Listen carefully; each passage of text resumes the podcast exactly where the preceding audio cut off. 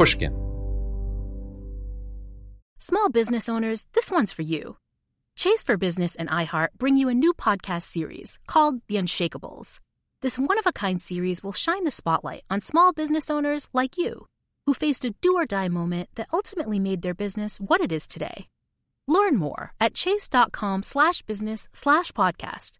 Chase, make more of what's yours. Chase mobile app is available for select mobile devices. Message and data rates may apply. JP Morgan Chase Bank, NA member FDIC. Copyright 2024, JP Morgan Chase & Co. The most innovative companies are going further with T-Mobile for Business. The PGA of America is helping lower scores and elevate fan experiences with AI coaching tools and 5G connected cameras. AAA is getting more drivers back on the road fast with location telematics. And the Las Vegas Grand Prix is powering race day operations with 5G connectivity, giving fans an experience at the speed they deserve. This is accelerating innovation with T-Mobile for Business. Take your business further at t-mobile.com/now. It all started with two federal agents who heard a rumor. She mentions, well, there is this alleged murder to have taken place. There was just one problem. They had no clue who the victim was. We have to do our job, and we have to find out who did they kill? It had been 15 years since this alleged murder. Was it still possible to unearth the truth? I used to watch um, the Unsolved Mystery shows, and I often thought about calling because I was like, "This is this is not right. How can a person get killed and no one knows anything?" I'm Jake Halpern, and this is Deep Cover: The Nameless Man. Listen wherever you get your podcasts, and if you want to hear the entire season right now, ad-free subscribe to Pushkin Plus on our Apple Podcast show page or on pushkin.fm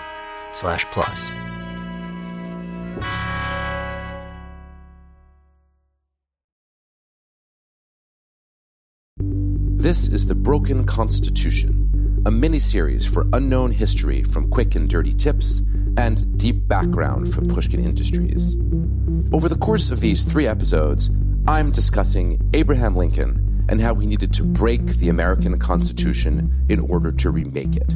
It's all based on my new book, The Broken Constitution Lincoln, Slavery, and the Refounding of America, out November 2nd.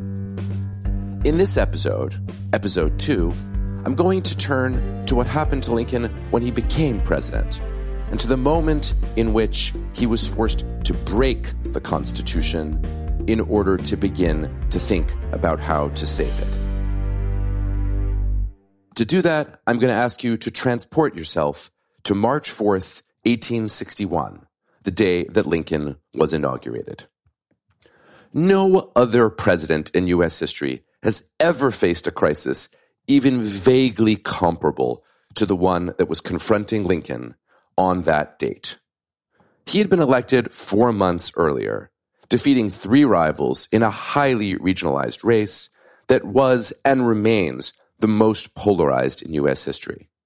And since he'd been elected, seven states had held special secession conventions and announced that they were withdrawing from what they referred to as the compact entitled the U.S. Constitution. In the aftermath, federal officials quit their jobs in all of those seven states, and the U.S. government ceased to exist as a practical matter within them, with the minor exception of a handful of military bases that still remained in those states. The most famous of which was Fort Sumter, a fortification in the harbor of Charleston, South Carolina. And in the case of that fortification, the state of South Carolina had made it clear that it was going to blockade that fort, blocking supplies from coming in, and that it was demanding that the President of the United States remove the soldiers who were there. And the clock was ticking because the supplies that fed the soldiers at Fort Sumter were dwindling on a rapid day to day basis. Faced with this situation, Lincoln had to make a crucial choice. We all think we know what that choice was. Lincoln decided to confront the Confederacy. He sent ships to resupply the fort. Before they could arrive, Confederate forces fired on Fort Sumter, and in consequence, we believe we know, the war began. In retrospect, this all seems inevitable to us. But a closer examination of Lincoln's constitutional thinking, and indeed that of everyone in the United States at the time, reveals that what looks to us as though it was inevitable was far from it. Remarkably, and mostly forgotten, Lincoln's predecessor as president, James Buchanan, had already considered what constitutional authority the president or Congress had to respond to the secession of the southern states. And Buchanan had concluded the answer was nothing. If that sounds shocking, it is, and it requires a certain degree of depth to understand it. Essentially, Buchanan and his attorney general, a man called Jeremiah Black, had already concluded that under the Constitution of the United States, there was no option of secession. It followed, therefore, according to Black and Buchanan, that if the southern states chose to secede, they were not acting lawfully under the Constitution, as they insisted, but were, in fact, engaged in an act of revolution. But that's where the similarity between Buchanan's views and those of Lincoln ends. Because Buchanan, influenced by his attorney general, reached the conclusion that nothing in the Constitution authorized the President of the United States or indeed Congress to go to war to coerce seceding states to remain in the Union. Why? The simple answer has to do with the core idea of democratic government in the United States going back to the founders, namely the idea of the consent of the governed. According to the basic ideas laid out by Thomas Jefferson in the Declaration of Independence, all men are created equal, they're endowed by their creator with certain inalienable rights, and if a government chose to violate those rights, it was up to the people themselves to make the determination of whether they wished to make a revolution and withdraw. This was American constitutional orthodoxy, as indeed it had to be because it amounted to the rationale that Lincoln and the United States had used to form the country and withdraw from the United Kingdom. Notice that at the core of this notion is that a group of human beings have the authority themselves to give their consent to participate in government or to withdraw that consent. Once that consent was withdrawn, according to that view, it would be illegitimate for the government that claimed sovereignty over them to use military force to demand that those people stay inside of the government. President Buchanan explained all this to the country and to the world in his final State of the Union address. Basing himself on an official opinion by his attorney general, he explained that once secession had occurred, it followed from that that there was nothing the central government, including the president or even Congress, could do about it. The most Buchanan was willing to concede was that when there were federal officials who were trying to enforce the law in a place in the country and were blocked from doing so, the federal government could send troops to help them do so.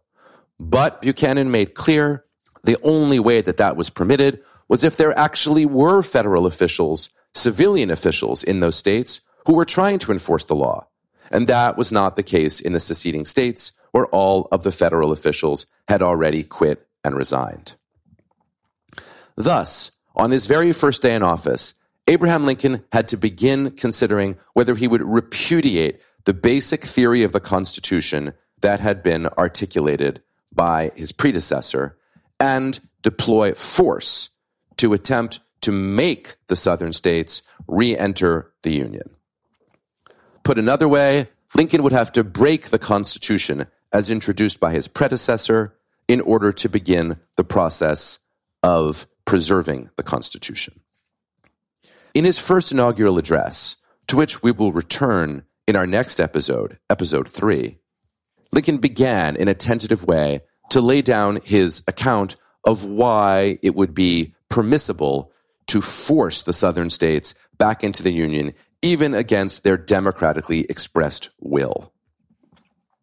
To do so, Lincoln first insisted that in contemplation of universal law and of the Constitution, the union of these states is perpetual.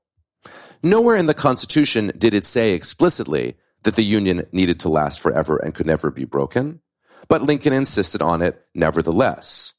The principle would be that in order to enforce federal law in the seceding states, he would send troops as needed to force the people in those states to administer and obey the laws from which they had chosen to withdraw.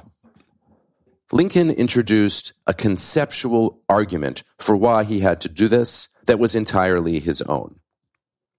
He told the southern states, you have no oath registered in heaven to destroy the government, while I shall have the most solemn one to preserve, protect, and defend it. Notice that nowhere in this address, or indeed subsequently, did Lincoln say that the Constitution itself was moral.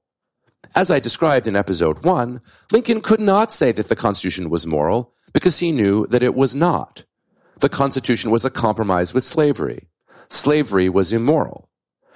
Morality, therefore, could only come into the picture as a basis for requiring Lincoln to do what he had promised. What he had promised to do was to preserve the Union, and in order to preserve the Union, he would have to use force against the South. From the perspective of the South, war was by no means inevitable. The Southern states, in fact, hoped precisely to avoid any conflict with the North. They expected that as a matter of constitutional principle, and indeed also as a matter of practical reality, there would be little that the North could do to stop their secession. And the Confederacy insisted that it was actually obeying the Constitution of the United States when it seceded and forming a new constitution, the new Southern Constitution mimicked in most of its particulars the Northern Constitution. The one major difference, explained Alexander Hamilton Stephens, the Vice President of the Confederacy, had to do with race and slavery. All the essentials of the old Constitution have been preserved and perpetuated, said Stephens. But, he said, the prevailing idea of the framers had been that slavery was wrong and would eventually pass away. That, Stephens said, was fundamentally wrong. It rested upon the assumption of the equality of the races, Stephens said. This was an error. He then explicitly stated the purpose of the Southern Constitution. Our new government, he said, is founded upon exactly the opposite idea. Its foundations are laid. Its cornerstone rests upon the great truth that the Negro is not equal to the white man, that slavery subordination to the superior race is his natural and normal condition. This, our new government, is the first in the history of the world based upon this great physical, philosophical, and moral truth. It's worth pausing for a moment to take on board the enormity of that description of the Southern Constitution by the Vice President of the Confederacy.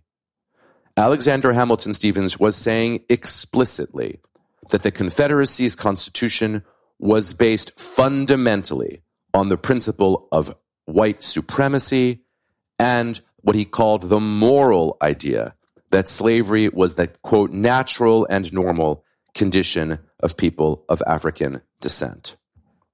What's so shocking about this, stated in retrospect, is that the Confederacy simply made no bones about the idea that their constitutional commitment, their foundational commitment, the cornerstone of their entire government was the perpetuation of slavery and its commitment to racial subordination.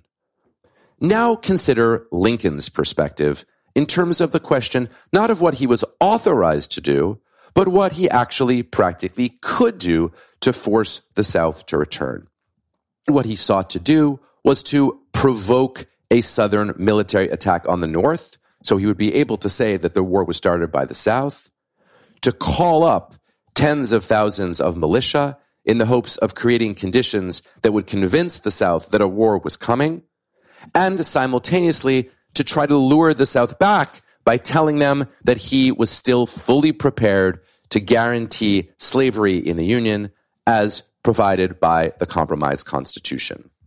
At the same time, Lincoln introduced a crucial argument that he laid out to the country in a special address to Congress on July 4th, 1861. In that address, he said that the southern states were engaged in rebellion. They were rebels and therefore traitors, and it was therefore justifiable to seek to coerce them back into the Union.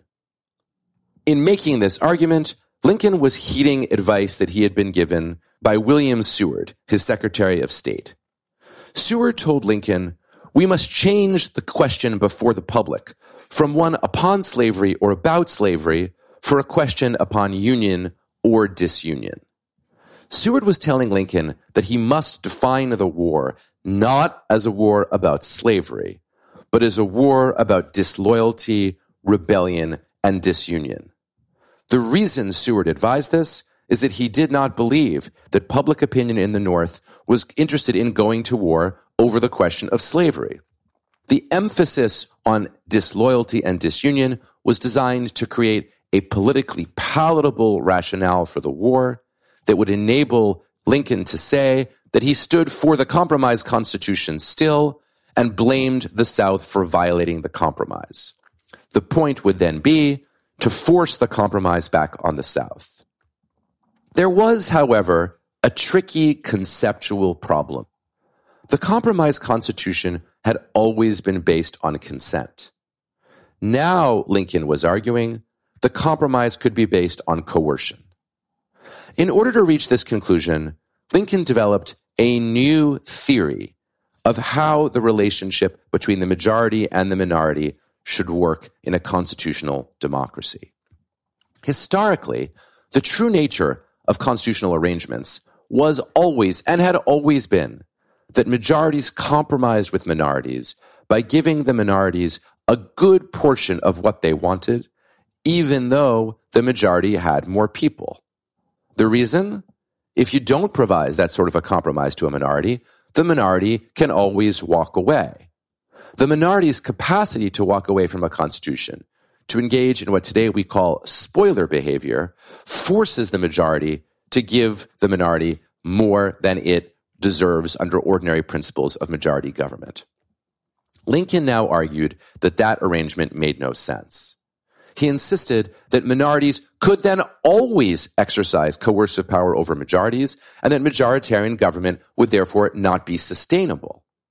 In order to solve that problem, he said, the majority had to have recourse to a new right that had never been discussed by the framers, namely the right to use force to compel the minority to stay in the constitutional order. Lincoln had, in other words, imposed on the constitutional order a theory that the framers themselves had not believed, a theory that would have been more suited to the views of the British monarchy and of Parliament in 1776 than to the views of the founders of the United States of America. The upshot of that theory was that the President of the United States could go to war even without waiting for Congress to force the Southern states to remain. And Lincoln claimed this was somehow under the authority of the Constitution. Here, Lincoln was breaking the Constitution as it had been understood by his predecessors, and indeed as it had been conceptualized by the founders and the framers, in order to justify his choice to go to war. What happened next?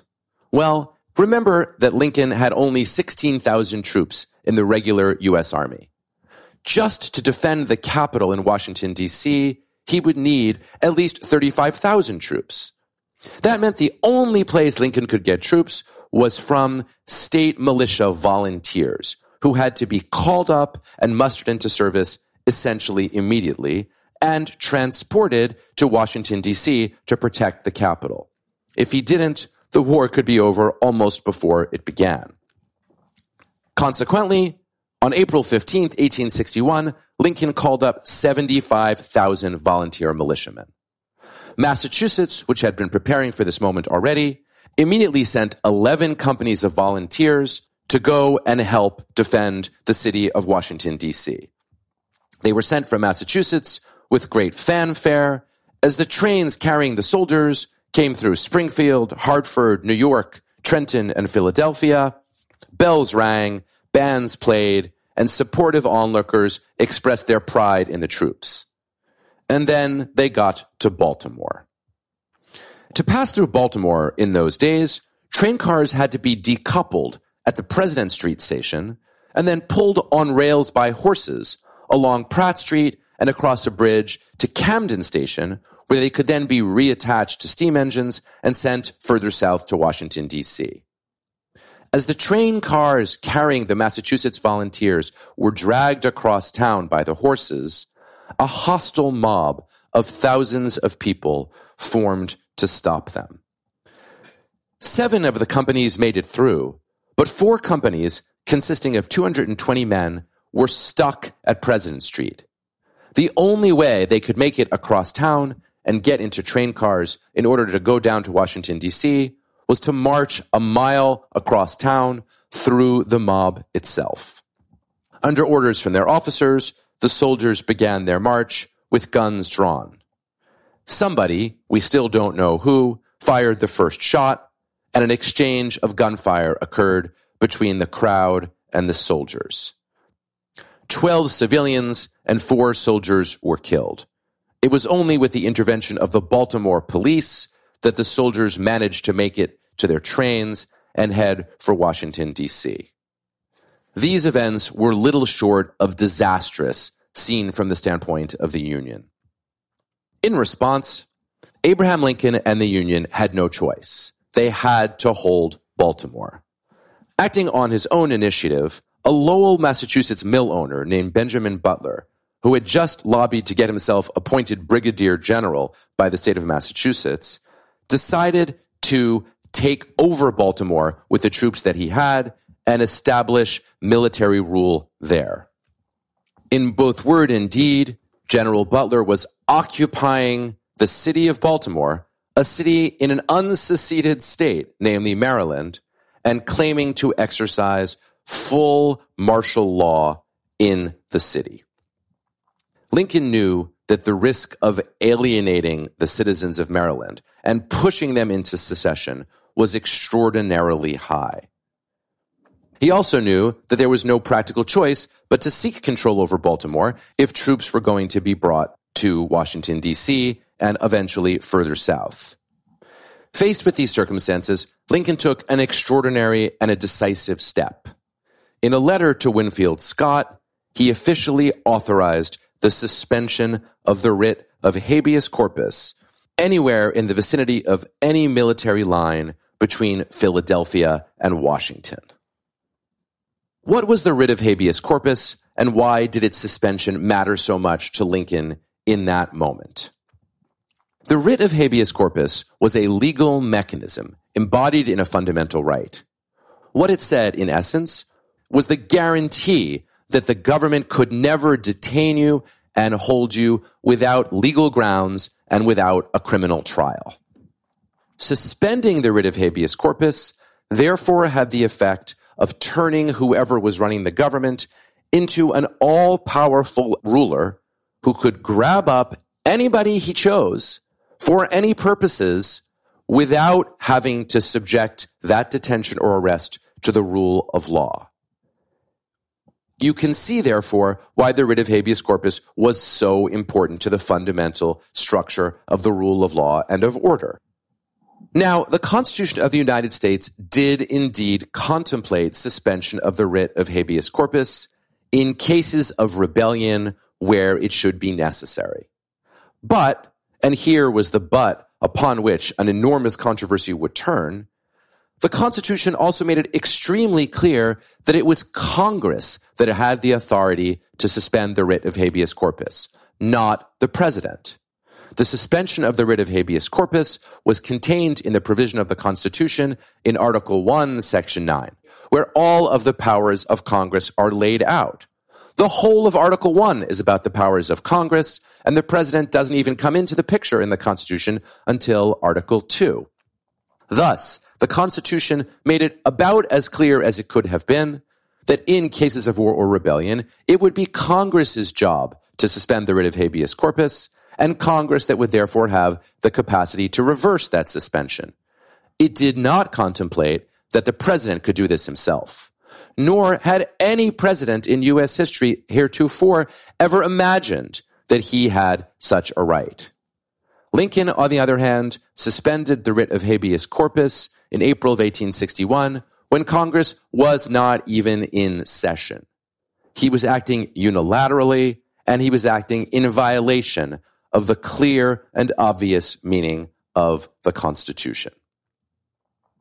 In the weeks and months that followed, the fact that Lincoln had broken the Constitution became evident and absolutely clear.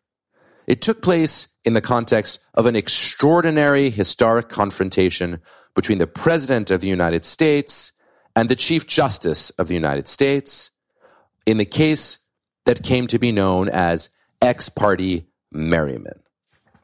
The case got its name from one John Merryman, who was a Maryland farmer and militiaman who was deeply sympathetic to the secessionist South.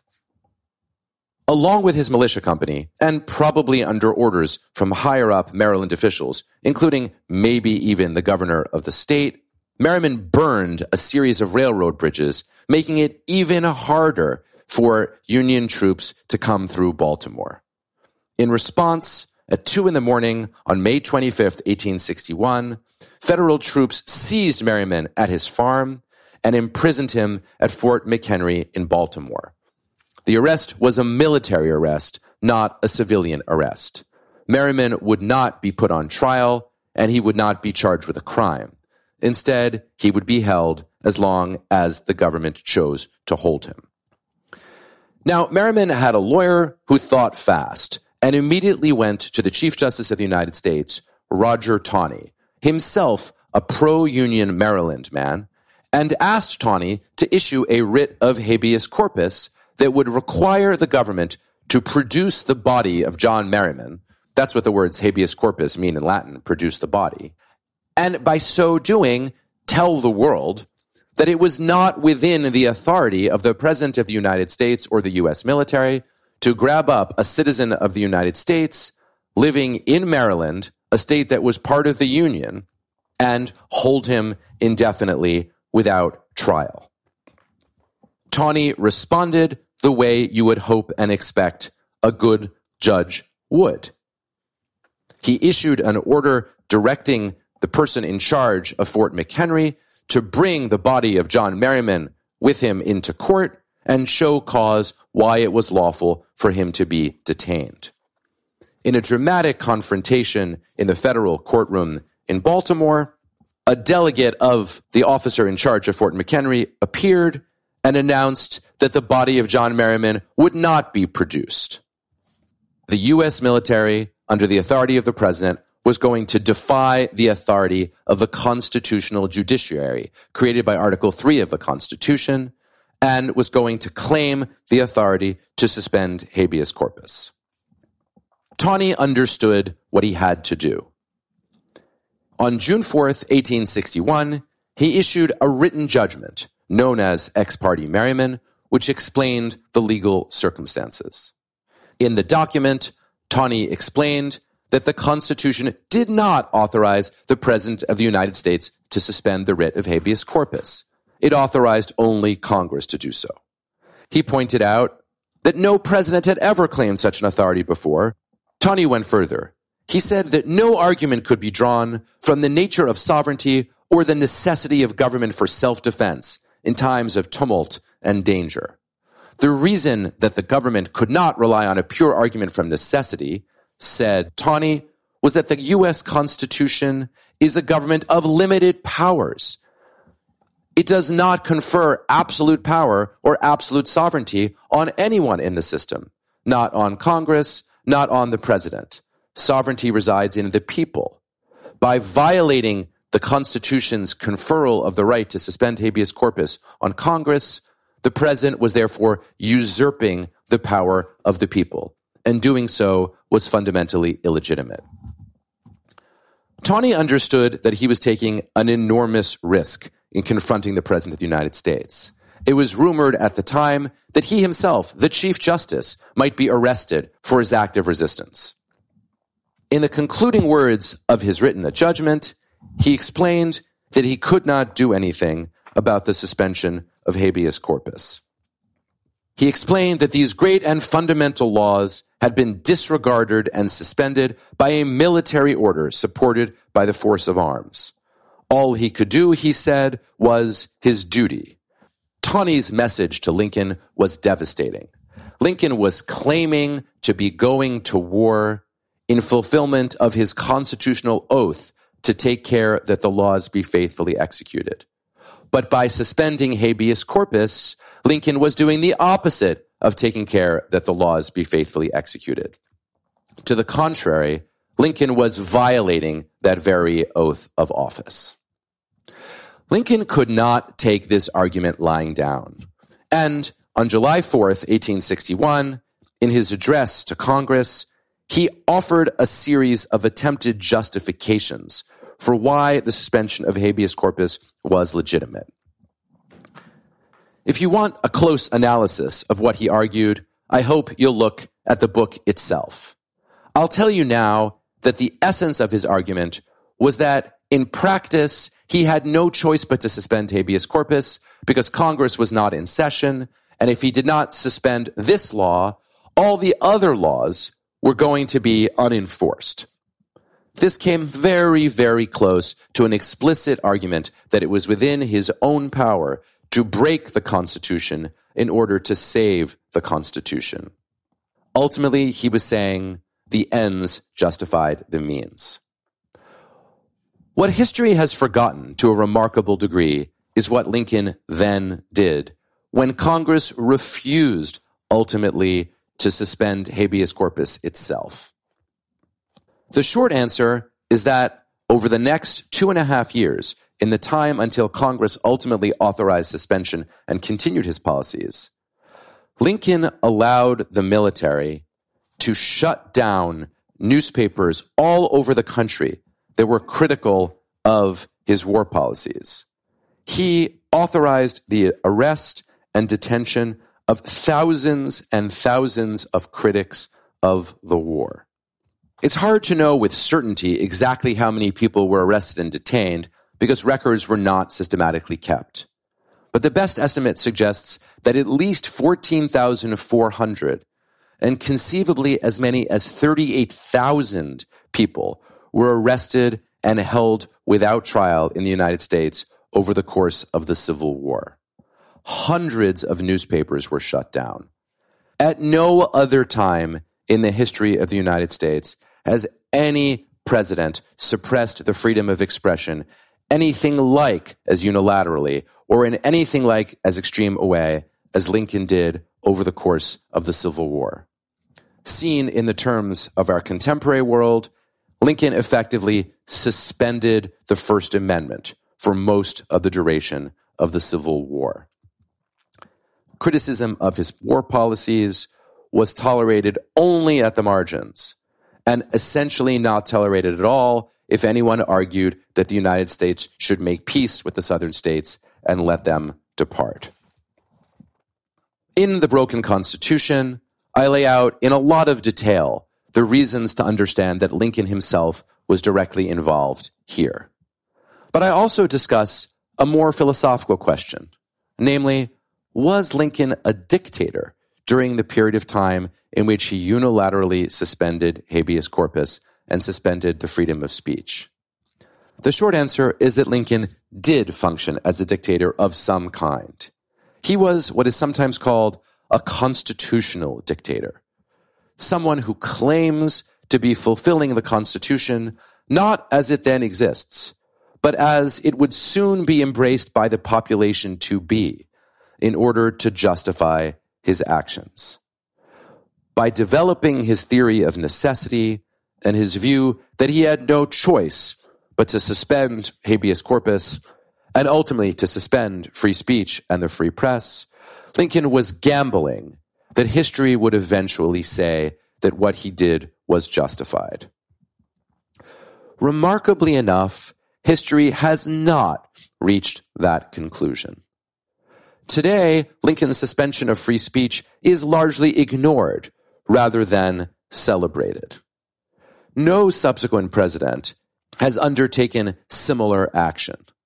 And indeed, the Supreme Court of the United States, after the Civil War, in a case called Ex parte Milligan, rejected the idea that it was permissible for the government of the United States to hold civilians by military detention without trial and without the writ of habeas corpus in any place where the courts of the United States were open and functioning, as they were throughout the Union throughout the period of the Civil War. This principle, which is still good law under the Constitution of the United States as interpreted by the Supreme Court, amounted to a genuine repudiation of Lincoln's constitutional theories. Although Lincoln's decision to break the Constitution as it was then understood by going to war has been validated by history, Lincoln's decision to suspend habeas corpus in the North and his decision to suspend the freedom of speech are not part of our constitutional order today. In the third and final episode of this podcast, which you'll have a chance to hear next week, I will turn to Lincoln's most famous violation of the Constitution as it was then understood, namely the emancipation of the enslaved people of the South. And that act of emancipation, I will show, was the violation of the Constitution, the breaking of the Constitution that was profoundly validated by history, that vindicated Lincoln's actions more generally, and that transformed not only the meaning of the war, but the future of the Constitution of the United States.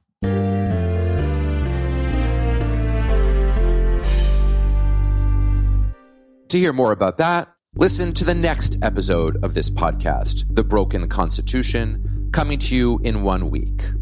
If you can't wait, you can listen to the next episode a few days early on the Unknown History podcast from Quick and Dirty Tips. Find it in the show notes or your favorite podcast app. And go ahead and pre order or buy The Broken Constitution from your favorite local bookstore. It's out on November 2nd. The Broken Constitution was produced by Nathan Sems and Quick and Dirty Tips, a proud part of Macmillan Publishers, home of Farrar, Straus and Giroux, who are publishing my book.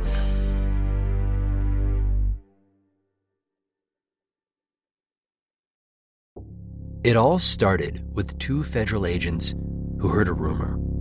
She mentions, well, there is this alleged murder to have taken place. There was just one problem. They had no clue who the victim was. We have to do our job, and we have to find out who did they kill? It had been 15 years since this alleged murder. Was it still possible to unearth the truth?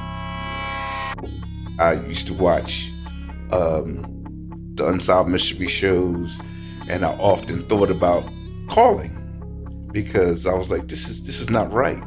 How can a person get killed and no one knows anything?" I'm Jake Halpern, and this is Deep Cover The Nameless Man.